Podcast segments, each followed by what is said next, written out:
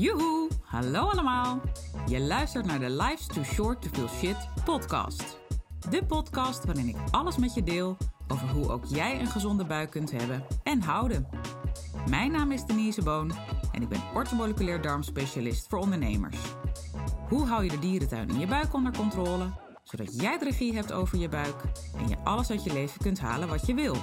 Zoals knallen met je business, met energie voor 10. Ik neem je mee op reis, want let's face it, life's too short to feel shit. Yes. Nou, Ralf, Hallo, Denise. hier zitten we dan. Ja, Ontzettend leuk dat jij bij mij in de podcast eh, te gast wil zijn. graag. Daar ben ik je heel erg dankbaar voor. Hele reis vanuit Zeeland naar Beverly Baden gemaakt. Een heel mooie streek moet ik zeggen. Dus de reis hier naartoe was eh, heel relaxend. Ja, oh fijn. Nou kijk, ja, dan is had geen GABA stress daarbij. Exact, die is al lekker eh, omhoog en je cortisol omlaag. Ja, Is altijd goed natuurlijk. ja. En eh, misschien even goed voor eh, de luisteraars thuis, dat ik jou even introduceer. En ik hoop Prima. dat ik je daarmee recht doe. Want wij kennen elkaar nu een aantal jaar. ja, een aantal lange jaren. Exact. Ik herinner me nog, ach, ik weet dat lange voor corona. En daar heb je niet met de opleidingen begonnen. Dan heb je geschoold en doe je nog steeds als een intens weer. Maar nu ga ik weer praten. Wat is dit we doen? Dus, maar ja, al heel veel jaren kennen we elkaar, ja. Exact, maar dat is eigenlijk wel leuk dat je dat zegt. Want Ja. wat mij betreft is sowieso de insteek van de podcast... Hè, dat we elkaar af en toe wat vragen stellen... of dat het echt een, een, een leuk gesprek is... Ja. in plaats van hè, een interview met... ik stel vragen, jij geeft antwoord. Ja. Ik vind zelf altijd dat interactieve wat leuker. Dus je doet het al meteen helemaal top, Ralf. Je bent echt een professional. We zeggen ja niet dat we al je lekker thee hebben gedronken. Nee. Lekker cookie daarbij hadden. Hè? Dat zeggen we en allemaal in niet. een heel mooie installatie gezitten. Lekker relaxed. Exact, exact. Vertellen we niemand. Nee. Dat zeggen we helemaal Nee, niet. Eh, maar wel goed om te weten. Ja, Maar we zijn inmiddels hè, echt dierbare vrienden van elkaar. absoluut. En ik ben daar heel erg blij mee en, en heel dankbaar voor. Eh, ik leer ontzettend veel van je. Voor mij ben je echt een, een wandelende encyclopedie. Nou, dat valt nog weer mee. Nou ja, voor mij, voor mij wel. Ja. Want je hebt ongelooflijk veel kennis, maar ook heel veel ervaring, hè, praktijkervaring. Ehm, en ja, ik vind het echt eh, een feestje dat ik nu eh, ook iets van jouw kennis en achtergrond mag delen met de luisteraars. Want een beetje een lange intro, maar dat geeft niks. Ehm, je bent niet alleen eh heilpraktieker, maar ook hè, eigenlijk heel breed natuurkundig eh, onderlegd. Ja, ja. En dat maakt, vind ik ook zo mooi, dat jij echt met een holistische blik naar de mens kijkt. En eh, misschien ook goed om even te vermelden: jij bent eh, een heel mooi laboratorium gestart, inmiddels alweer ruim 25 jaar geleden. Ja, we hadden laatst hadden we jubileum gehad. Eh, exact. Ik zelf, die, die het is ongelooflijk. Ik had het vergeten. ik had Oh, nee. het compleet vergeten. En mijn mensen, nou, mijn medewerkers, ik zeg liever collega's, zonder hun kan dat natuurlijk niet. Hè. Ik ben maar één van diegenen die dat wat doet. Ja. Of wat doet is goed, ik weet wel wat ik doe. Maar ehm, wat gebeurde? Dus ineens eh, was, eh, we gingen avonds eten. En dan zat het hele team voor mij klaar. En ik was geschokt. Ah, En er staan over 25, al die 25, ik wist helemaal niet waarom. Ik zeg, wie wordt 25? Wat heb ik hier gemist? Dus en dan, dus echt, ik had tranen in de ogen. Ik was sprakeloos en dat gebeurt niet zo snel. Ah. Nee, nee, nee. Ik kon denk ik anderhalf uur niks zeggen. oh, wauw. Dus ja, dat was zo fantastisch gedaan voor mijn team. Ah. Daar ben ik u nog zeer dankbaar voor dat ze mij zo eh, achter het licht hebben gevoerd. En verrast, verrast hebben. Dat was echt fantastisch, ja. Maar dus echt schouder aan schouder in jouw bedrijf. Wat Ja. jij ook met jouw bedrijf hè, voor therapeuten ook doet. Hè? Dus ook Ja. schouder aan schouder met elkaar de patiënt of de cliënt ondersteunen. ja. De mensen beter maken als ze onze hulp nodig hebben. Ja. Exact, exact. Want dat vind ik ook leuk om even ehm, ja, wat meer licht op te laten schijnen in deze podcast. Eh, hè, waarom ben je dat lab begonnen? Uh, supermooi laboratorium, zoveel expertise erin. Ehm, hoezo ben je überhaupt vanuit Duitsland naar Nederland gekomen? Want misschien horen jullie het al, luisteraars, maar hè? Is niet te horen. Denise is niet te horen. I know, I know. dus dat zijn allemaal dingen die, eh, daar ga ik je zo eh, meer over vragen. Ja. En eh, nou, laten we gewoon maar gewoon, ja, we zijn eigenlijk al gestart. Ja, we zijn al gestart. Ja. Precies, Ja, we gaan gewoon lekker starten. Wat, wat wil je het eerst weten? Oh god, nou keuzestress hè, ja. Ehm, waarom vanuit Duitsland naar Nederland? Laten we daarmee beginnen, Ralf. Dat is een goeie. Wel, dat, daarmee is het ja begonnen ja, dat ik in Nederland mijn eh, bedrijf mocht vestigen. Hmm. Dus ik, ik ben getogen, geboren eh, in Keulen. Ja, in de stad van de carnaval, die mensen zo kennen. Eh, maar wel zeggen, als kind een keer carnavalsprins geweest. Oh, echt? Ja, kinderprins. Ja. ja, dat was een grappige belevenis. Ja. En, Staat je nog helder op het netvlies? ja, dat is wel heel daarbij. Ja. Het was leuk, het was gewoon leuk. En, ehm, maar toch zit eh, daarachter heel veel eh, ernst, ernstachtigheid. Dus, eh, maar ja, goed. Dit, en in Keulen gewoond altijd met plezier. En onze eerste dochter was in de opkomst. En wij wilden eigenlijk een sociale omgeving kunnen creëren. En ehm, ik was altijd aan Nederland zeer gehecht door zeilen. En door mijn ouders. Mijn moeder is eh, na de oorlog lange tijd als kind, als klein kind, ze is als halfwezen opgegroeid, ehm, is eh, in, in Castricum geweest. En eh, zo zijn we dan altijd bij die familie die tien kinderen hadden. Oh, Zijn wij dan ook als kinder met de ouders, we hadden nooit veel vakantie, maar een paar dagen zijn we naar Castricum. Dus die verbinding was daar altijd. ja. En ehm, nou, we- ik vond het persoonlijk altijd fantastisch in dit land. Ik heb eh, hier, eh, doe ik nog steeds zeil ik hier. En zo ben ik naar Zeeland geraakt. Also, dat- heel simpel. En dan was daar een oude pastorie. En dan, oh, die stond te koop. Ja, waarom niet? Ja, wat je dan zo doet. Zo Ja. dan denk je, ja, het leven ligt voor je en je gaat dan maar. Ja. En, eh, nou, en zo ben ik eigenlijk naar Nederland gekomen.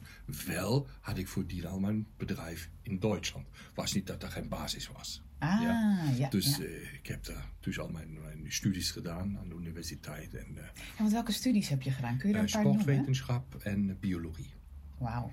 En daar heb je ook echt doctoraat in eh gehaald, ja, ja. Geweldig. Ja, Ja. dat is niet te geloven, hè? Ja, nee, absoluut wel te geloven. Ja, voor mij ben jij een encyclopedie. Ja. Ja, geweldig. Nou ja, en, en dan is eigenlijk, nou ja, zo- zijn we naar Nederland gekomen. En die andere, kinderen, andere twee kinderen zijn er nog daar geboren. En ehm, In Nederland. in Nederland. Ja, ja, ja. Die hele familie is in Nederland opgegroeid. Dus eh, Exact. eh, school en eh, opleiding en whatever. Dus ze zijn nog steeds bezig. Hè? Exact, exact. Ehm, maar zo ben ik naar Nederland gekomen en dat is prima. ja. Ik, zou niet willen veranderen. En dat verklaart ook meteen waarom Kamperland. Want Ja. daar ben je toen hè, begonnen met je bedrijf. Ja, precies. Daarom Kamperland. Exact. tot al- Inmiddels is Goes er ook bij gekomen Ja, als dependance. Ja, Ja. ja. We hebben nu in Goes eh, hebben we de scholing, de administratie, het magazijn. En in Kamperland is nu eh, alleen nog laboratoria. Ja. Alleen nog, maar daardoor hebben we veel meer ruimte mogelijk gecreëerd. Waardoor het laboratorium zich verder kan ontwikkelen. Exact. Ja, dat is, was de bedoeling. En eh, bij mooi weer ga ik ook met de fiets naar Goes. Oh, geweldig. Wat Met de elektrische. Dat is wel heel eerlijk van je, Ralf. Ja, Klasse. Ja, met de elektrische. En eh, ja, zo, zo zijn we naar Nederland. En dan, dan zijn dingen die, die lopen in je leven natuurlijk. Hè. Dat, die Ja. zijn niet altijd alles gepland. Je hebt een visie, je hebt een idee. Dat is juist. Ja. Maar daarbij gaat je leven gaat met je mee ontwikkelen. En als het goed is, blijf jezelf ontplooien. Exact. En soms ga je ook even linksaf of rechtsaf, Ja, terwijl je dacht, ik ga rechtdoor. Hè? Dan, Ja, dan dat gaat het leven in. Dat, Ja. noem je dan, dat noem je dan ervaring. En dat doe je toch ook bij therapie. Ja. Ja, als we nu, we zitten natuurlijk hier voor therapie mensen beter te doen. Ja. Dat is toch dat wat we doen. Wat ieder collega eigenlijk in het veld doet. Ja. Die zegt, we hebben een idee als een patiënt of cliënt, hoe je die ook noemen, eh, binnenkomt. Die heeft een hulpvraag. Ja. En dan luister je. Dan denk je, nou, hoe kom ik nu achter die oorzaak? Nou, daar denk je weer over na. Dan denk je, wat is een goede oplossing? En daar is toch geen één patiënt die altijd diezelfde oplossing heeft. Nee. Daar zijn grote, Gelukkig niet, eigenlijk, hè. Ralf? Ja. Ja, dan zou het saai worden. Mhm. Ja, maar je hebt grote lijnen die passen wel. Ja. Maar ja, je moet toch maar rechts gaan, links gaan, maar een stap terug gaan. Jezelf ook terugnemen in de tempo wat je misschien wil voorgeven. Die mens die je helpt, die heeft ook zijn levenstaken. Die heeft zijn familie, moet werken, wil op vakantie of hoe dan ook. Maar daar moet je mee spelen. Ja. En spelen niet in fun van speelspelen. Nee. Zo gewoon Jong leren. Jong leren, dat is een betere term. Je Ja. moet daarmee jong leren. En eh, dat kan je alleen als je schouder aan schouder staat. Vertrouwen met elkaar hebt. En ook luistert. Ja. Wat heeft die andere nodig? Nou, plus, ehm, Ik vind altijd zo fijn, jij bent ook maar een mens, zeg ik maar even. Ja, dat jij dat ook nog steeds Weet ik iedere ervaart. ochtend als je aan het bed kruipt. Nee, maar hè, wat ik jou hoor zeggen, en dat heb je al wel vaker tegen mij gezegd. En ook de hele fijne collega's die bij jou eh, werken, zoals hè, Isaac Riedijk. Ja. En ik weet nog heel goed dat Isaac in onze opleiding ook zei... Mensen, ik lig soms ook wel eens wakker van eh, hè, een cliënt bij wie het niet zo loopt zoals ik wil. Ja. Eh, het is geen wet van mede- en persengezondheid. En Nee. Ook hè, jij staat nog steeds soms voor verrassingen. Ja, dat mag je wel stellen. Wat alleen maar aangeeft hoe complex, maar ook hoe mooi gezondheid hè, eigenlijk is als je de schoonheid daarvan in eh, Ziet. ziet, en, Ja. en durft te zien. Ja. Ehm, ja, en soms is het gewoon een puzzel. En het blijft een puzzel, Juist. Denise. En weet, wij twee bespreken af en toe natuurlijk ook uitzagen eh, van cliënten van jou. We zeggen, nou, hoe zit dat nu in elkaar?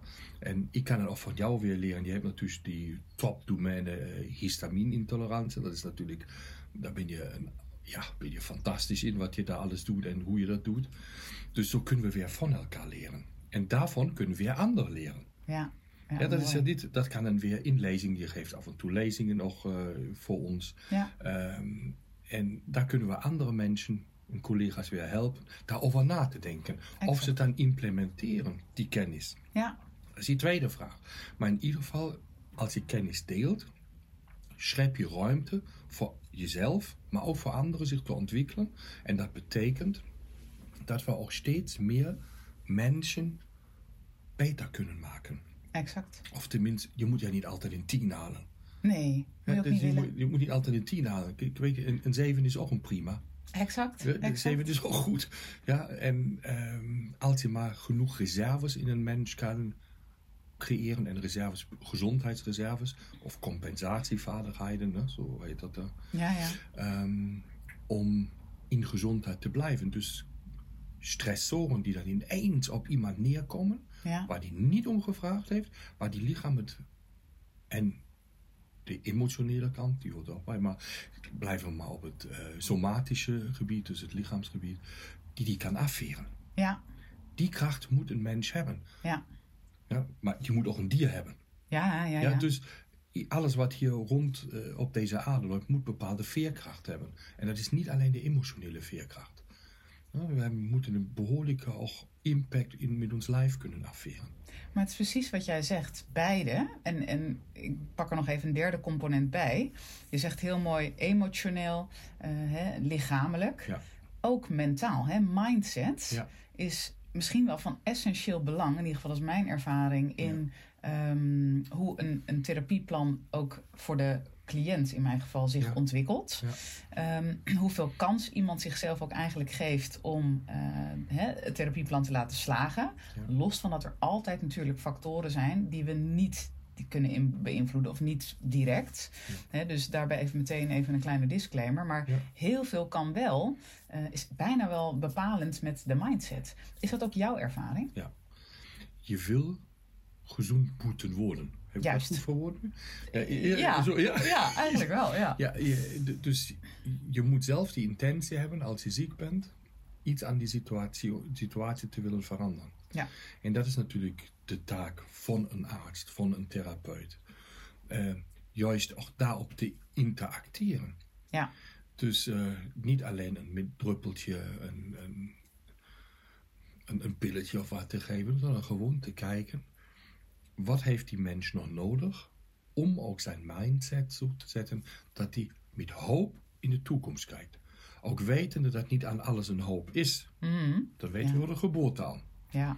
Ja? Dus de- het leven is en blijft eindelijk. En Eindig. Eindig, ja, Ja. Mhm. dank je. dat komt weer bij de... Ja, lekker. Heb je Duits invloed? Is alleen maar goed. Het blijft eh, eindig. En dat is prima, dat is, is nu eens zo. En, ehm, maar je wil die tijd die je hebt in gezondheid, zo Ja. ver mogelijk. Precies. En dat is mentale en lichamelijke gezondheid. En daarvoor heb je een positieve mindset nodig, een goede zelfreflectie. Ja. En eh, oh, daar komt een berichtje binnen al die eerste die zeggen, dat is toch goed. Ehm, en daarom is mindset, ben ik helemaal met je eens Denise, is heel belangrijk. Die dat moeten mensen meenemen. Ja. En Maar jou kan dat heel goed, dat weet ik toevallig, mensen daarin positief begeleiden. En, en einfach maar buiten het eigen lichaam te staan of mind, te kijken, nou, hoe is het nu? Ja. Hm? Einfach maar van buiten op het spel te kijken en dan te zien, oké, welke rol speel ik hier in dit disaster op dit moment? Ja. En ehm, dat kan je tenminste bijstellen. Je Ja. eigen rol in het disaster. Die van anderen, so what? Eens, eens. En ik probeer mensen ook altijd meer te laten voelen. Dus heel vaak zie ik in de praktijk, en dat is ook een valkuil voor mij hoor, dat we wandelende hoofden zijn geworden. Ja, dat is waar. Constant met die mobiel, met de laptop, eh, Netflix. Voor je het weet zit je eigenlijk de hele dag in de schermen. Ja. Ehm, en raak je het contact kwijt met je lijf. Ja. Eh, en sommige mensen, of sommige eigenlijk heel veel, eh, denken ook dat bepaalde fysieke ongemakken, zoals een opgeblazen buik, eh, energiedips of vermoeidheid, dat dat erbij hoort. En ik doe even hè, de aanhalingstekens. En dan zijn we ook heel goed in met elkaar meepraten. Want ja, logisch, ik heb een drukke baan, ik heb een jong gezin. Hè, ehm, en zeker, die factoren spelen natuurlijk mee. Alleen, dat zijn eigenlijk signalen van je lichaam. Mhm. Alleen we zijn, doordat we eh, die wandelende hoofden meer zijn geworden Ja. ehm, en dat contact met het lichaam meer kwijt zijn geraakt, ehm, zien we het niet meer als signalen. Mhm. Ehm, maar negeren dat, luisteren er niet naar. Ja, en als je niet luistert naar iets hè, of iemand die fluistert, wordt. Ja. dan gaat het praten. Hè? Je Mhm. lichaam gaat dan praten. En als je dan nog steeds niet luistert, dan gaat het op een gegeven moment schreeuwen. En die eh, klanten, of in jouw geval patiënten, eh, zie jij sowieso veel. Hè? Die echt al heel veel mensen hebben gezien, veel therapeuten. Eh, ik merk zeker de laatste jaren dat, dat er ook meer mensen hè, al heel veel hebben geprobeerd voordat ze bij mij komen. Ehm, Dat is inherent aan veel ervaring hebben. Juist, maar ook denk ik met, in ieder geval wat ik zelf heel fijn vind aan onze beide werkwijzen, is beginnen met die feiten, met die labonderzoeken. Van Ja. we kunnen heel veel dingen, zoals bijvoorbeeld vermoeidheid, nou dat kan misschien wel uit zes of acht hoeken komen. Ja. Is het dan aan ons om nat vingerwerk te doen? Nou, in jouw geval zal het de schildklier zijn, of hè? Ja? Nee, eh, meten is weten, want Bij jij weet ook. bij die is niet. Ja, dus, en het is niet altijd. Het is nooit één ding. Exact. Het is nooit één ding. Dus dat, en je moet altijd zien, waar moet je mee starten? Precies, en dan heb je die feiten en dan kan je ook de puzzel leggen. Ja. Zeker als je meerdere onderzoeken hè, die relevant zijn voor de, voor de persoon, voor de, Ja. de cliënt, eh, naast elkaar tegelijkertijd hebt. Want anders is het nog steeds dat je potentieel blind staart op één ding.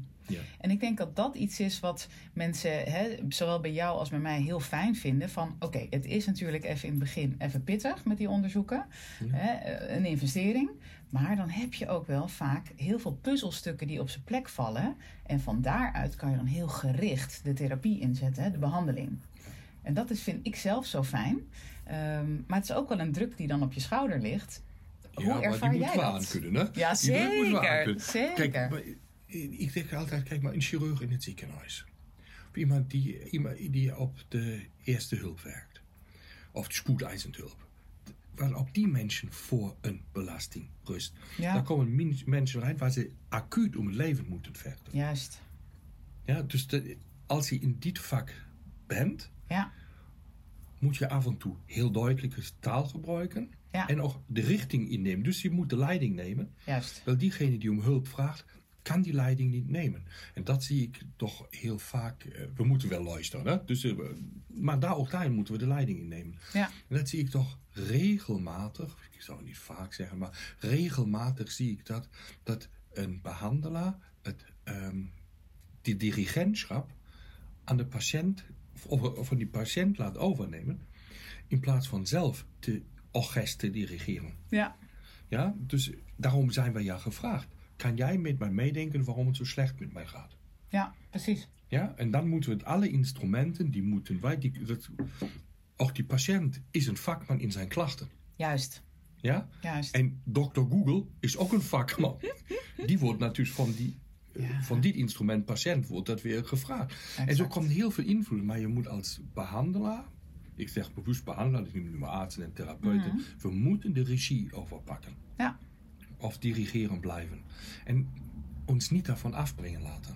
exact. En dan helpen, dat is dat wat je zegt, als je een goede leidraad hebt, die heb je door diagnostiek, Ja, dan weet je al welke weg je zeker niet moet bewandelen. ook heel waardevol. Ja? Ja. Ik had van net nog als ik in de auto hier in het, hoe noem je Baren? Het- Beverly Baren. ja, Beverly Baren, naar Beverly Baren gereden ben, ehm, had ik nog een telefoongesprek over een, een uitslag. En daar ging het om voedingstesten. En ook een, een, de lever, nierenwaarden, ontstekingswaarden.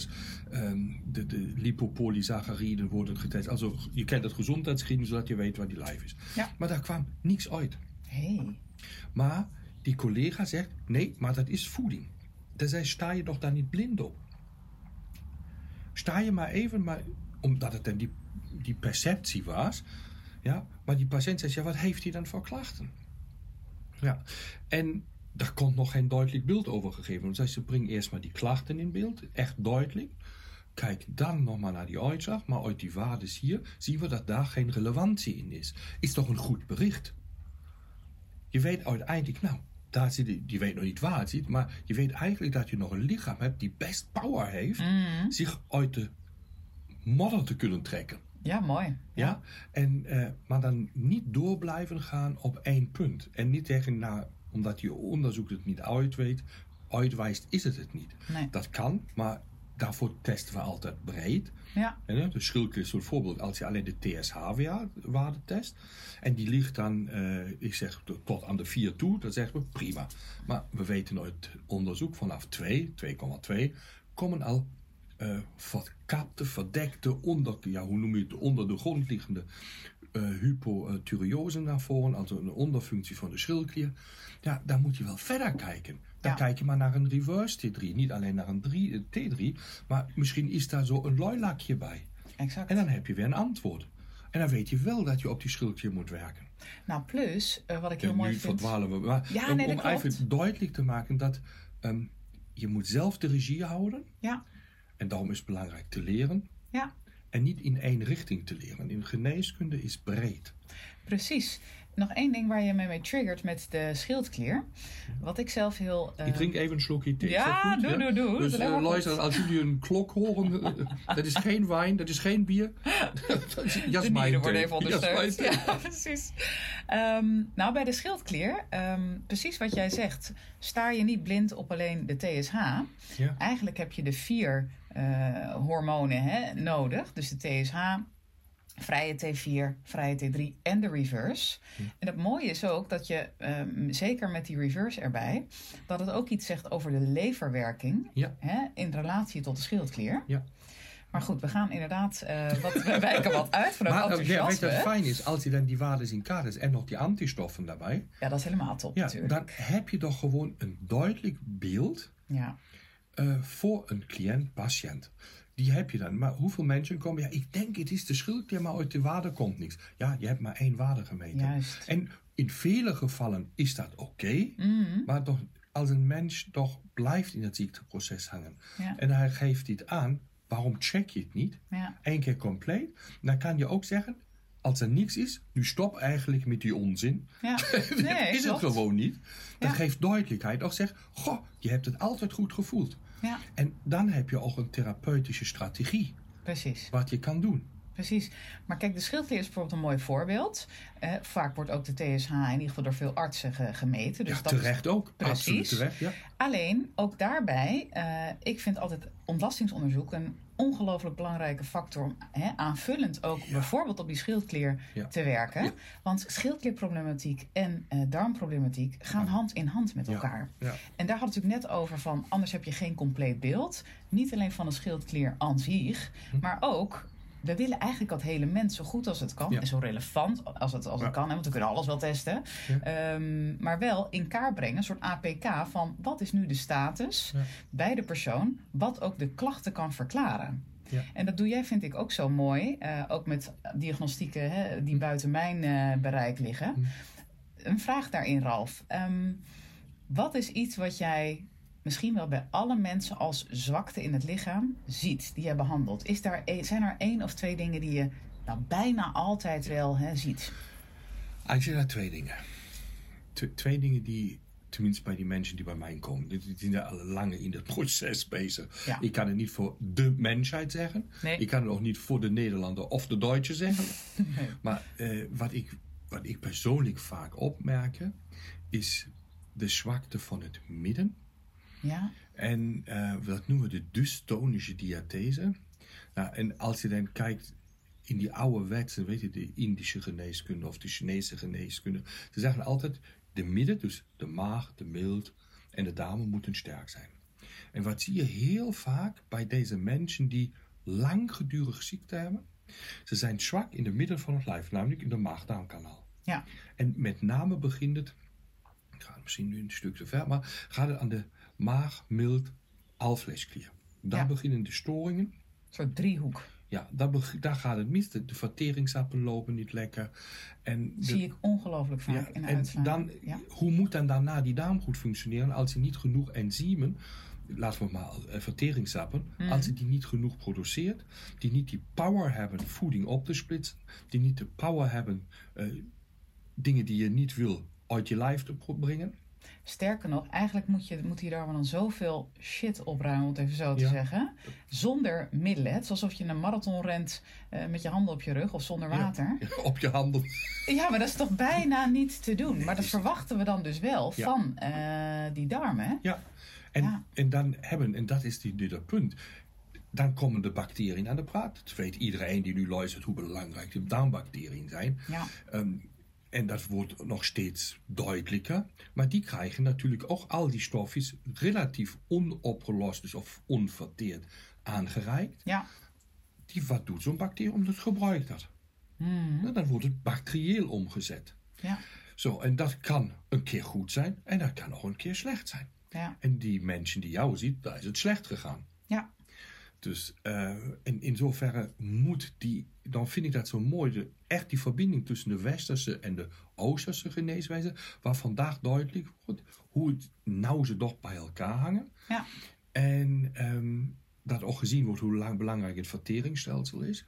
Maar het begint, also dat is het eerste, dus eigenlijk maag, mild, alvleesklier. Voor de luisteraars gewoon zorg ervoor dat die vertering uh, lekker loopt met enzymen en verteringshappen. ja. Um, dat is het eerste. En dat tweede wat ik, ik denk dat is daarmee al gekoppeld, is een aansturingsprobleem. Aansturing van de hypothalamus hypofyse ja. um, naar je schildklier, naar je bijnieren toe. Even voor de luisteraars, uh, hypothalamus, hypofyse zitten in je hoofd, In, hè, in hoofd, je ja. hersenen. Ja. En die sturen eigenlijk als een dirigent hè, Ja. heel veel processen in het de lichaam aan. masteringsklier of masterklier. Exact. En dit aansturingsprobleem. En daar gaat een, een, een heel uh, ja, vooruitstrevende uh, dokter. Dat was dokter Minitrier en dokter Zoeter. Die hebben gezegd dat is een adaptatie. Dat was in de jaren 1930 of misschien nog 1920, al heel lang geleden. Mm. Die zeiden: het is een, um, het is een adaptatie-storingsgebrek. En ik vind dat beschrijft dat zo mooi. Mm. Dat betekent adaptatiestoring. Dat je kan niet meer gepast op dit reageren. Juist, Wat van je lijf gevraagd wordt. op dat moment. Op dat moment. Juist. En dat is niet hoe we in homeostase, in evenwicht blijven. We kunnen in seconden of in een kleine deel van een seconde kan ons lichaam aanpassen. Ja. Dat doet hij door hormonen, door neurotransmitters.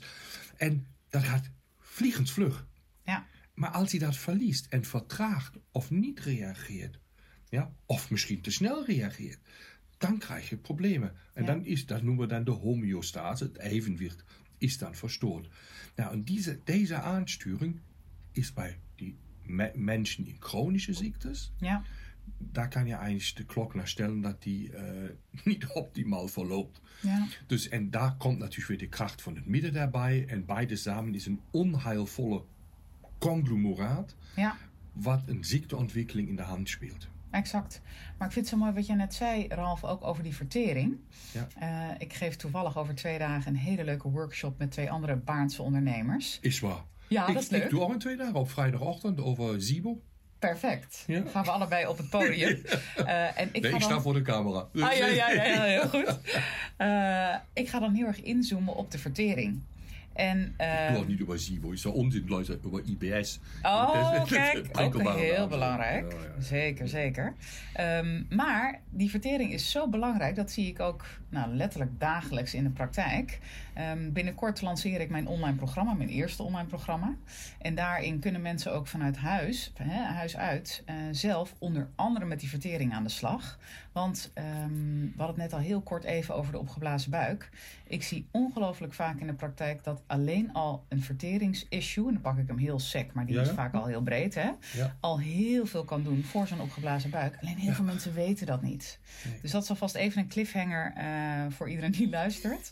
Uh, kan echt een hele handige tool zijn, het programma, om zelf mee aan de slag te gaan. Uh, je kan natuurlijk ook het zelf in kaart brengen of laten brengen met onderzoeken waar we het net al even over hadden.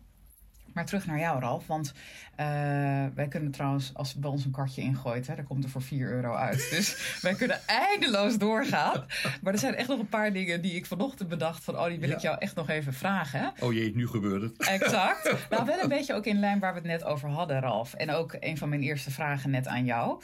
Um, waarom ben je dit beroep gaan doen? Hè? Wat is voor jou de intrinsieke motivator geweest dat jij nog steeds elke dag uh, best wel vroeg met plezier je bed uitspringt, ja. knijterlange dagen maakt? Ja. Uh, ja, je, je, bent inmiddels, hè, je bent net 60 geworden, zou je niet zeggen, maar je bent nog lang niet klaar. 61 zelfs. 61, oh god, de tijd gaat heel hard. Ja, uh, maar echt, ja, ik ken niemand die zo bevlogen is in zijn werk en nog steeds met zoveel plezier en passie echt nou, keihard werkt en veel werkt. Wat is voor jou de reden, de drive om dat te doen? Ja, laten we eerst maar zeggen, werk zou ik niet als werk beschrijven bij mij. Dat is echt, dat is... Passie. Mijn, mijn lust in mijn leven. Mm, dus dat, dat bijzijde gelaten. Herken ik trouwens. Ja, ja, dat, niet dat ik mezelf wil her, uh, nee, met jou, ja. maar ja. Je, je gaat natuurlijk ook uh, voor je mensen door het vuur en wil hun helpen. Exact. En dat is, zo hoort het eigenlijk ook te zijn. Ja. Ja? Je moet niet ochtends opstaan en zeggen, oh jee. Je moet zeggen, dat mag ook een keer. Hè? Tuurlijk, we zijn ook mensen. Tuurlijk mag dat een keer. Dat is er helemaal niet erg. Maar je moet toch uh, eh, 90% van de dagen zeggen, nou, wat leuk. Ja, ja, ik mag weer. Ik mag weer. Dus dat is toch... Maar dat kan alleen als je wat hebt wat jezelf passioneert. Dat, anders kan het niet. Mensen kunnen het wel voor hobby's ja. opbrengen. Ja. Ja, dan zeg je, ja, waarom maak je niet... Als het, nou, dat hoort nu idealistisch, maar stel voor je maakt als je hobby je werk. Ja. Ja, dat wordt vaak zo'n beetje zo'n leer eisen. We gaan ja, terug naar wordt, over, overdreven gezien. Maar kijk, je doet dat waar je van passioneerd bent. Dus dat zou je, kijk, je hebt nog timmerlui die, die dat nog al na veel, veel jaren graag doen. Omdat, maar die leveren fantastisch werk af. Ja, ja. Is dat super? Ja, als, wat, als wat je doet. Mensen die huizen kunnen bouwen. Nou, ik kan het niet. Nee, maar jij timmert bij de mens. Ja, ja, ja. Dus ah, dan moet ik hoe doe je dat? Ja, ja, ja. ja. Oké. Nee, uh, wat was de vraag? Dat gaat wel lekker, hè? Waarom je bent uh, ooit überhaupt oh, hè, dit oh, beroep bent begonnen? Nou, dit is heel, ja, heel simpel en toch heel complex. Nou, zoals je weet, ik ben nu wetenschappelijk opgeleid. Uh, en nu komt mijn vader in het spel. Dat hoopte ik al. Ja? mijn vader is inmiddels 86 jaar en draait nog wel ook af en toe praktijk. Fantastisch. En, um, Hele lieve man. Ik heb hem ja, ook. Ah, je hebt er, ja, je hebt er oh. Ja, geweldig. En um, ja, ik, moet, ik, vertel dat heel graag. Wel, ja, omdat het zo is gebeurd. Dus hij was, uh, of is, ja, hij is nog steeds elektro-ingenieur. Dus heeft ook een wetenschappelijke opleiding gehad. Mm. En uh, had dan een bouwonderneming en is dan begonnen zeggen, nou, ik wil iets anders doen. En wij als kinderen waren nog relatief klein, mijn zus en ik. Nou, klein, ik denk misschien was ik 10, 12, ik weet niet. Niet meer precies weten. En dan zei hij, ik studeer voor heilpraktica. Mm. Dan heeft hij die opleiding gedaan. Dan is hij naast zijn normale werk, is hij begonnen een praktijk op te starten. Ik weet ook nog, dat was bij ons beneden in, in een ruimte. Daar had een praktijkkamer. Voordien was het een speelkamer. Die was dan uh, mm. occupeerd. Die was dan niet meer te beschikking. Dat was even minder, uh, papa. Nee, nee. maar dat was prima. En daar zijn zowel mijn zus en ook ik uh, de nou, verzoekskonijntjes geweest, proefkonijntjes. Oh, ja. Dus met het zetten van een spuit, Ralf, kom maar. Oh, nee, ik wil niet. Ja? Of, of ook, en dat heb ik dan hem te denken, het behandelen van een allergie. Ik had heel veel hooikoorts gehad, heb dan cortison spuiten gekregen. Mm. Nog als ukkie. Mm. En hij is dan met mij, als hij die studie deed, die zegt, Ralf, daar is uh, de mogelijkheid, uh, dat is een homeopathische mogelijkheid. Dan is hij met mijn echt eh, in de natuur gegaan. En als ik begon weer te niezen, te proesten, heeft hij al wat daar is gebloed, heeft hij gepakt. Heeft daar eh, deze de middelen van gemaakt, dat uh, verrijven. En ik ben niet de homeopathische, ik weet hoe dat precies werkt, maar die heeft hij dan... eh, Tincturen en zo? ja, ja? ver, ja, verrijven heet dat. En Ja. dan potentieert. Nou, en in totaal heeft dat na vier jaar, het was, wordt steeds minder, was die allergie weg. Tot de dag vandaag. Wauw. Zo. En als je nu vandaag kijkt, wat daar uit, als je nu ziet wat gebeurt, is, je kent toch die sensi- sensibilisatietherapie in de allergieën. Ja. Daar wordt je, dit, wordt je immuunsysteem aan dit blootgesteld waar je lichaam op reageert. Ja. Eigenlijk is dat daar bij mij gedaan worden. Ja, ja, ja. ja, ja. Dus ik zei altijd, bij mij is het met de vadermelk ja. binnengelepeld worden. ja. En, en dan kwam een punt in de studie waar je zegt, dat bedankt aan de biologie, is natuurlijk ook door natuurwetenschap, bredere zicht, je, je complexe samenhangen die je dan leert. Dan zeg je, goh, dat past toch perfect bij elkaar. Ja, en, eh, nou, en zo ben ik daar beland. Dus Ja, dus- geïnspireerd door je vader Ja, inspireerd door die, die en je eigen ervaring En mijn met eigen allergie. ervaring. Ja, Plus de wetenschappelijke opleiding. Ja, Dan zie je, oké, dat werkt zo. Nee, je kunt uitleggen voor jezelf. en je gaat- Ik moet het mijzelf kunnen uitleggen, dat is altijd ja. belangrijk. Waarom gebeurt wat in je lijf? juist. Je moet het kunnen snappen. Ik moet het snappen. Ja, exact. Ja, ik Eens. kan iets horen, maar als ik het dan niet snap, dan, dan- kan ik het nog niet plaatsen. Nee, Ik moet het in een context kunnen plaatsen. ja, En niet eh, repeteren, sondern in een context kunnen plaatsen en toepassen. juist. En, eh, nou, en dat eh, dank aan de, aan de studie. Ja. Plus die heilpraktische opleiding. En plus die, dus die ervaring die ik van thuis uit meegekregen heb. Ja, Nou, ja, eigenlijk was die vraag wat ik word, stond niet ter discussie voor mijzelf. nee, dat stond al vast. Ja, maar dat bedoel ik levensontwikkeling. Als ik begonnen ben, had ik daar nog niet over nagedacht. Nee, Dat zijn dingen die gebeuren gewoon. ja, En dan als je dan na zoveel jaar nog zegt, goh, leuk dat je die besluit genomen hebt. ja, Ja, dat is toch goed? fantastisch. En daar is geen dag waar je met mensen werkt waar je niet erbij leert. En dat, ik denk dat, nee, dat kan ik niet zeggen. Dus altijd, ook als je weer een nieuwe patiënt krijgt, hoor je nieuwe dingen. Ja, Ook als je alle vele dingen al gehoord hebt, maar je hoort het ook in een andere context. En dan Ja. grap je denk je, oh, oh, daar moet je over nadenken. Waarom is dat zo? En ik denk dat zouden we alle in dit vak moeten leren. ja, Niet te zeer van een paradigma uit te gaan, ja, sondern te luisteren en die, die kennis die we hebben, ja. flexibel op die patiënt toe te passen. Exact, maar ook denk ik de geest van de tijd. Want er komt nu even iets bij me naar boven. We hadden het net over wandelend hoofd zijn. Ja, Ehm, al die devices die in de loop der jaren zijn gekomen, hè, Ja. op constant internet, ja. dat doet natuurlijk heel veel in het lichaam. Zie je dat ook terug in als je kijkt naar de patiëntontwikkeling in de tijd? Of zeg je nou, er is eigenlijk best wel een rode draad al die jaren?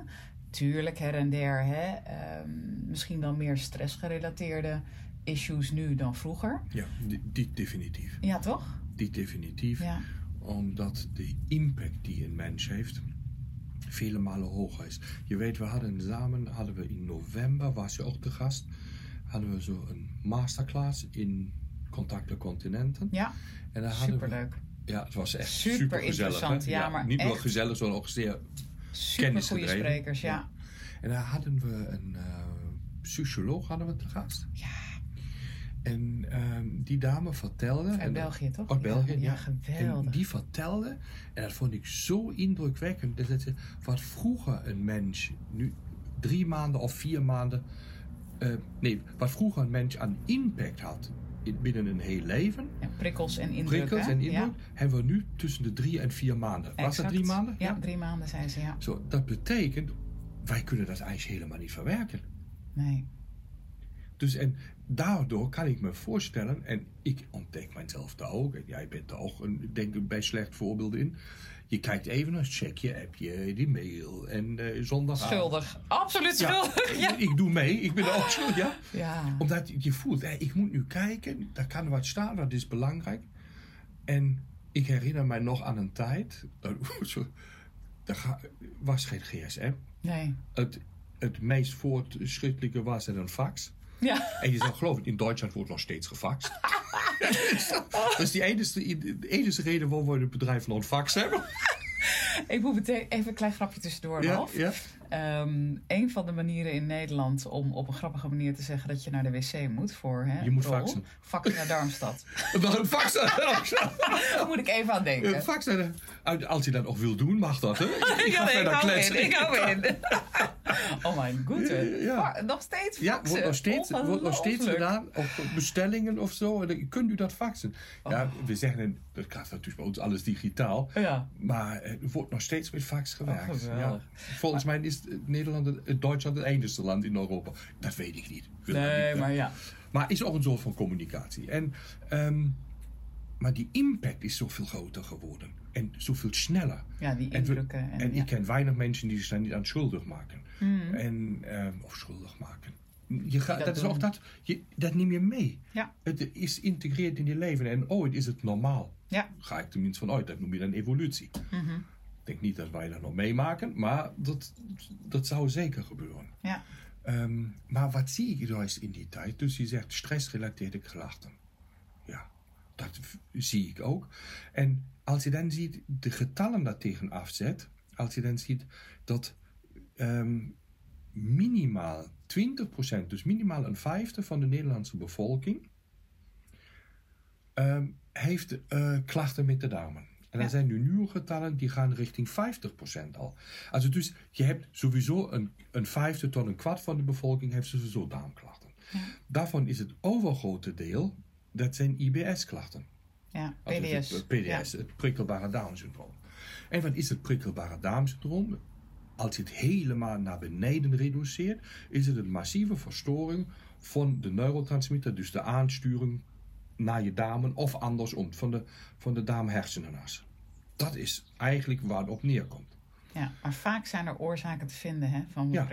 En daar moet je dan achter komen. Exact. Je kan natuurlijk niet zeggen, en nu neem je maar een rustig leven en je leunt je terug. Dat, Ja. dat is natuurlijk geen Of oplossing. leer er maar mee leven, zoals mijn huisarts tegen mij zei toen ik het label opgeplakt kreeg. En heel veel mensen, denk ik, hè? want Ja. dat hoor ik nog steeds om me En je heen. kan daar zoveel aan doen. En bedoel niet onaardig naar mijn huisarts, want hij wist op dat moment niet beter. Maar Ja. ehm, er is inderdaad juist heel vaak wel wat te doen. Want heel Ja. vaak is er wel, nou zijn er eigenlijk meerdere oorzaken die er aan ten grondslag liggen. En dan komen we eigenlijk weer terug op waar we het net over hadden. Liever die angel eruit halen, dus eerst die angel in kaart goed brengen. zoeken. Ja, Goed zoeken inderdaad. ja. En niet opgeven als je het nog niet hebt gevonden. Hè? Ja. Ehm, ja, stay hungry. Hè? Ja, Stay hungry. Ja, Ja. dat is waar. Ja. Ja, waar we het net over hebben. Maar, maar Ga straks een. Gaan we straks Ja. Maar wa- wat daar weer opvalt, je zegt... eh, eh, ik wil nog even met die stressas. Dat- Ja, is zo- sorry, ik onderbrak je. Nee, nee, maar ik vind dat zo relevant. Omdat zoveel mensen daarmee te doen hebben. Steeds ook jonge mensen natuurlijk mee te doen hebben. ja. En, ehm, en dan zitten ze met die opgeblazen buik, met die drukgevoeligen. Dat zijn echt zwellingen die plaatsvinden. Ja. En dat is echt pijn. Ja. Ja, die, die, we noemen het de viscerale pijn. Die, die is enorm bij die mensen. Dus je kan je alleen medelijden mee hebben. Maar als je dan ziet, dat, en dat past precies in die stressactivering in, dat noradrenaline. Mensen kennen dat, niet adrenaline, dat stapje daarvoor, die noradrenaline, die voor die, die vecht-vluchtreactie indiceert. Wat doet die? En dat is zo bizar, dus extreem bizar. Die verhoogt de pathogene biofilmproductie. Pathogene ziekmakend. Ja, ja. pathogene ja, leefgemeenschap van bacteriën. Ja. Die door zo'n filmpje over zien, nou, dat gaat niet. Maar die, die verhoogt het massief en, en versterkt de pathogeniteit, dus de ziekmakende werking van bepaalde Escherichia coli stammen. Zo, dat betekent, als je dat maar terugrekent, als je steeds aanstaat of steeds in die noradrenaline aanjaging hangt, help je je eigen darmen om zeep. Mm. Ook als je nog zo gezond eet. ja. Of nog zo goed eh, beweging doet. Ja. En dat is iets wat natuurlijk gebeurt. Ja. Door deze vele impacten. En die, ik wil ze ook niet, niet meer hebben, die impact. Hoe leuk is een weerappje, hè? Dat die zegt, nou, ik ga nu met de hond lopen. Nou, nu is het droog. Ja. Afgelopen weken was dat best interessant te weten. Mm. Ja? Of ik ga zeilen, hoe kon het... Ja, Dus het is best goed. klopt. Eh, maar het zet ons ook steeds aan. Dus we mogen het niet een, een, een negatief stigma aan hangen. Ja. Maar eigenlijk is het, hoe ga ik daarmee om? En hoe red ik het mijn lichaam wel in deze rustsituatie te krijgen? Nämlich onze darmen kan alleen functioneren in rust. Ja. De vertering, zo moet ik zeggen. Kan alleen functioneren. Nou, daar weet je alles over. En dat is juist een hoofdpunt waar ik denk, nou, dat heeft enorm toegenomen. Ja. Heeft enorm toegenomen. Nou, plus ik denk ook eh, op het moment dat we gestrest zijn, laat ik het even zo zeggen, neigen we ook naar slechte voedingsgewoonten. Hè? En, en ook drinkgewoonten. Dus Ja. even dat glaasje Ja. alcohol om de scherpe randjes eraf te halen. Ja, om te kunnen Eh, slapen of in slaap te kunnen vallen. Exact. Hoofdje leer te krijgen. Juist. Eh, de pizza, pasta, eh, patat, hè? Huppatee. Het liefst eigenlijk de hele dag door. Koolhydraten, dus juist een boterhammetje even snel is lekker makkelijk.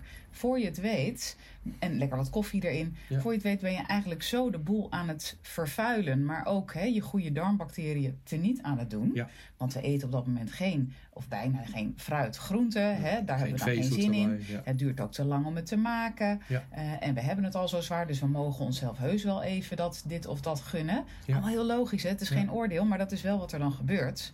Maar dan maak je eigenlijk van binnen de boel nog meer uit balans. Ja. Dus je reserves en je weerbaarheid vanuit het lijf, hè, om die stressoren allemaal te kunnen handelen, Ja. wordt ook veel lager.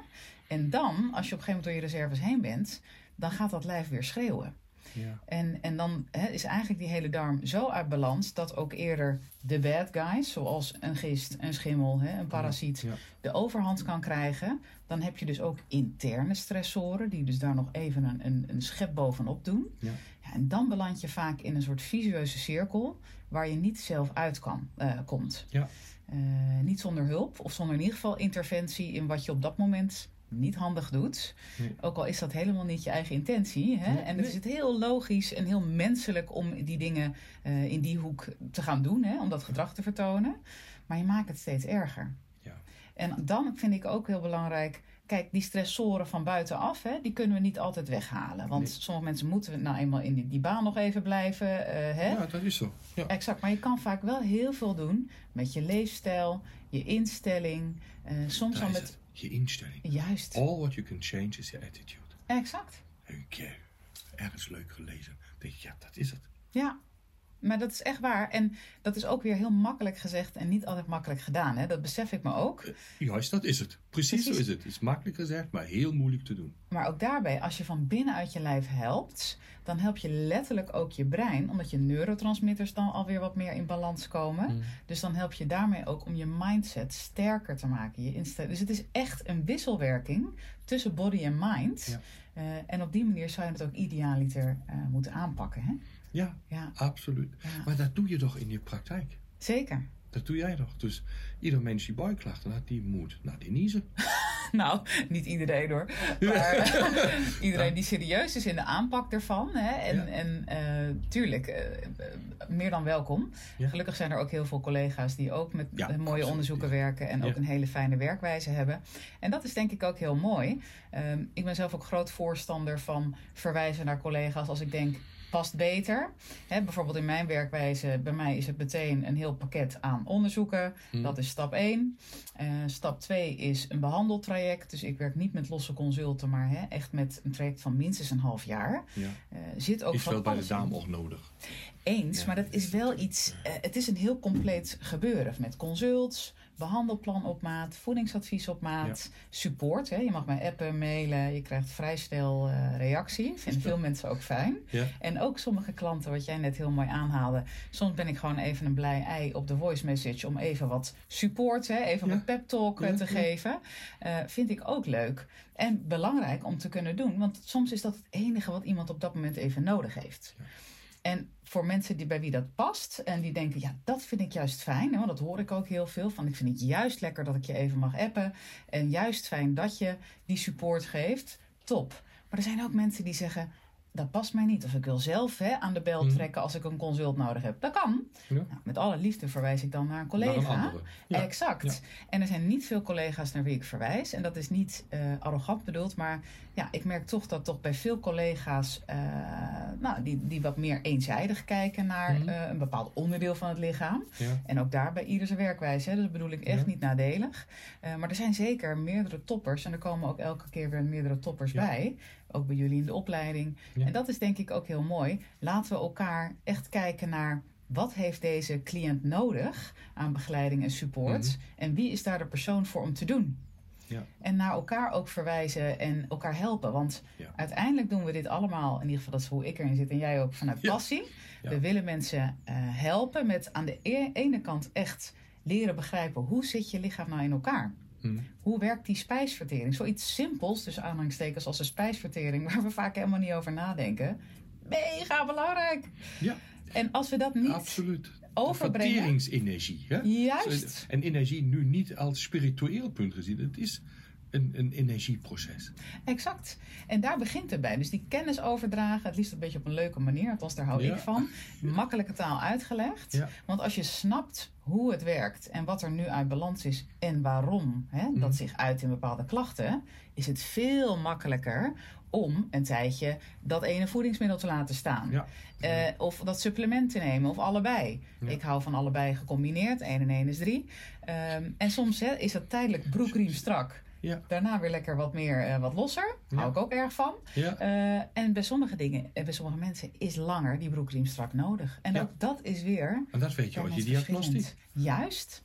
Ja? Ja. Dat, dat weet je uit je diagnostiek. Hoe Ja. strak die broekriem moet aangetrokken worden. Exact, exact. Ja. Schouder aan schouder, Ralf. Heel, Ja. heel mooi. Ehm, we gaan een beetje richting afronding, want wij kunnen, nou, we zitten al op 50 minuten. We gaan echt als een roeland. Kletskous. Ja, precies. Jij ook, hè? Oude Een rakker. beetje, een beetje, een beetje. ja. Nu we het over eten hebben, want ik dacht, ik wil ook nog een paar gekke vragen aan jou stellen. Ja, oké. Ehm, en we gaan zo nog even lekker een hapje eten. Daar heb ik ook heel veel zin in. Ehm, wat is jouw lievelingseten? ja, daar kan ik eigenlijk best goede antwoord op geven. Eh, dus lievelingseten verbied je dus altijd met kindheid. Ja. Natuurlijk, dat is wat je van mama of van oma, eh, wat ze gekookt hadden. En bij, bij mij was wat mijn moeder altijd kookte. En wat ik altijd voor mijn verjaardag, wat, wat mochten we altijd een gerechtje kiezen. Hè? Ja. En eh, dat was dan, eh, ja, ik, ik kan het alleen in, in het Duits zeggen, gevulde paprika soten. Dat heet gevulde paprika. Ja. En die, die is dan, ja, lekker, lekker. Het was een rode paprika, gevuld met eh, gehakt, met runderhak. Dat was met rijst ondergemengd ergens. En dat is dan in een, in een, eh, ja, in een pan gekomen. En met een tomatensaus, paprikasaus daarbij. En lekker gekruid. En daarbij dan lekkere pappige rijst. Och, en met die saus daarbij. Heerlijk, heerlijk. Oh, jouw blik, Ja, geweldig. heerlijk. Dus en, ja, dat, dat verbiedt hè. Of wat hadden we, wat ik ook zo graag had gegeten. En eet ik vandaag eigenlijk nog steeds graag, hè, dat ene. Ja. En dat andere is ehm, natuurlijk, ehm ach, dat. Nou, de meeste Nederlanders kennen dat uit, uit, uit Oostenrijk, die germkneudel. Weet je? Maar dat zijn die, die witte eh, opgeblazen bollen, Ja. die zachten. En die waren dan niet met die. eh, die waren van binnen gevuld met. ehm, ehm, ja, met, met, met wat fruit. Ja. Ja, en daar overheen kwam een uit kers, kersen uit het glas. Ja, ja, ja, ja, ja. Of met blauwe bessen. En daar kwam zo'n sausje overheen en daar eh, poedersuiker op. Dan maak je poep nog lekker mee, zou mijn oma zeggen. Ja, maar daar kon je ook, eh, nou, in de hoogtijden kon ik drie daarvan eten en dan drie dagen niks meer. Maar, maar dat... eh, Over ja, dat- vertering gesproken. Over vertering Ja. gesproken. Dit is altijd een... Kijk, dat is die dingen die ik super graag heb gegeten als lievelingseten. Hè? Ja, ja, ja. Maar ik moet zeggen, en als je vraagt vandaag, eet ik heel graag en heel veel eh, gestoomde groenten. Oh, vind ik lekker. heerlijk. Ja. Er moet nog niet veel bij zijn. Nee. Eh, vind ik geweldig. Een lekkere vis eh, vind ik geweldig. Ehm, maar ja, dat, dat zijn die dingen die je dan in de loop van het leven doet. Mhm. Maar als je dan aan die kindheidssmaken denkt, als iemand zegt, wat is je lievelingseten? Ja. Komt altijd die gevulde paprika Ja. en die, ja, die, die, die dampfnoedel. Zo, de damp, nee, die, weet je, toch dampfnoedel, zo worden die genoemd. Maar het heeft niks met pasta te doen. Hè. Maar Hmm. wel was dus ook. Nou, ik ben geen kook zoals jullie horen. Maar, en, en lievelingsdrinken, Ralf, ben ik ook benieuwd naar. ja, Ik heb een vermoeden. Ja, je hebt een vermoeden. Ja, het is. eh, ja. ja, dat is sowieso een lekker glasje rode wijn. Bingo! Ja. En de zomer mag het ook een, een witte droge zijn. Ehm, en af en toe een glaasje champagne. Dat vind Kijk. ik toch lekker. Mooi. En g- Ja, dat, dat vind ik gewoon lekker. Ja, maar dat Ja. mag ook. Want Ja. juist als je die gezonde basis hebt, althans ik ben altijd erg fan van een gezonde basis met Die een moet. ongezonde punt op de i. Ja, Want dat houdt je immuunsysteem juist sterk. Hè? Dat heb ik van jou geleerd en van Wim in de opleiding. ja dat is het. Ja, en ik merk het ook echt in de praktijk. Want eh, elk jaar doe ik nog steeds eh, sowieso een hele eh, grote ontlastingsscreening. Laat ik op mezelf Ja. los. Dus dan kan ik mooi even mezelf een beetje in de gaten houden. En tot nu toe, ja, gaat het gewoon goed. En, en hou ik dat, hè, dat immuunsysteem op de een of andere manier gewoon wel sterk. En dat kan natuurlijk altijd een keer ehm, veranderen. Ik bedoel, dat is bij ieder mens zo. Dat kan te alle tijden. Zeker live events kunnen daar ook een rol bij spelen. Oh ja. Oh, Maar ehm, nee, mooi. Mooi, Ralf. Leuk. Maar wat eet jij dan het liefst? Dat vind ik dan nu interessant. Nu, nu ben ik hier met de billen bloot met zo'n Ja. ongezonde voeding. Of die was echt niet ongezond, of is die? Maar, Ja. eh, Oh ja. Is, Nou, is hele geen vegetarische voeding, hè? Nee, Of geen althans. vegane voeding. Nee. Nee, voor mij is het eh, ja, oesters. Oh, Ik ben ja, echt dat een is in Zeeland ben je aan de goede... Aan de, Ja, ja. en dat doet, moet mij, doet mij denken, ook leuk dat je dat net zei over jouw jeugd. Eh, volgens mij was ik vier. ja. Toen at ik voor het eerst oesters. Oh, voor een kind van vier noesters eten. Ja, ik was met mijn ouders en mijn zussen. Ik heb twee zussen eh, in Zuid-Frankrijk. Ja? En het is heel gek, maar ik kan me dit echt nog herinneren. Eh, als een van de weinige dingen hoor. Want ik was natuurlijk echt heel klein. Maar ik zat te smullen. Ik vond het meteen zo lekker. En mijn vader was ook echt een Bourgondier. En die zat te genieten van hoe ik zat te genieten. Want hij gaf mij echt zo'n oestertje van, nou, probeer Ja. maar. En hij zei ook helemaal hoe ik dat moest doen. Met een beetje citroensap en Ja. nou, van alles erbij. En er moest zelfs een beetje peper opvallen. Ik was vier, maar dat ging er allemaal op. Ja? En eh, dat is me zo bijgebleven. En ik ben sowieso echt enorm fan van seafood in het algemeen Ja, hoor. Dus je ja. kan me bijna voor alles wel eh, wakker maken. Maar oesters hebben echt voor mij een eh, hele speciale voorliefde. Ja. Maar niet alleen oesters, maar eh, het andere waar ik aan dacht. En daar dacht ik net aan toen jij de, de groenten noemde. Ja. Ik kan onwijs genieten van paddenstoelen. Dus in alle variaties en ook in allerlei gerechten van een goede risotto ermee. Mm. Wat je trouwens ook heel lekker met een ronde zilvervliesrijst kunt maken. Maar even een side note. Lekker. Onwijs. Mm. Maar ook in een pasta of gewoon zo gebakken Ja, aan de side. Hè? Ja. Onwijs lekker. Ja. En onwijs gezond ook. Hè? Ja. Dus ook weer goed voor je darmen. Dus dat is dan weer een bijkomend voordeel. Maar dat, eh, dat zijn denk ik mijn twee lievelings. Ja, mijn twee Ja, als het de volgende keer naar Zeeland komt, ga ik voor jou de oesters regelen. Oeh, yes! Die staat. En die ligt nu ook vast op de podcast. Precies, kan ik niet meer omheen. Exact. Ralf, ik wil je ontzettend bedanken, want we gaan nu echt afronden. Ja, graag gedaan. Je moet het zien. Ik geloof Denise heeft honger. Ja, precies. We moeten gaan. Over het eten gesproken te hebben. Ja. Exact. Eh, heel veel dank nogmaals voor dit eh, hele leuke gesprek weer. Ja, en eh, gedaan. ik denk ook heel boeiende gesprek. Ja. Ehm, wij gaan zo lekker hapje eten en Ja. eh, wij zien elkaar gauw Gaan weer. doorkletsen. Zeker. Oké. En jongens, Iedereen in de podcast veel gezondheid gewenst. Precies. En ehm, als je me nog niet volgt op Instagram, doe dat dan alsjeblieft, want dan mis je geen enkele update meer. Ook niet voor nieuwe podcastafleveringen.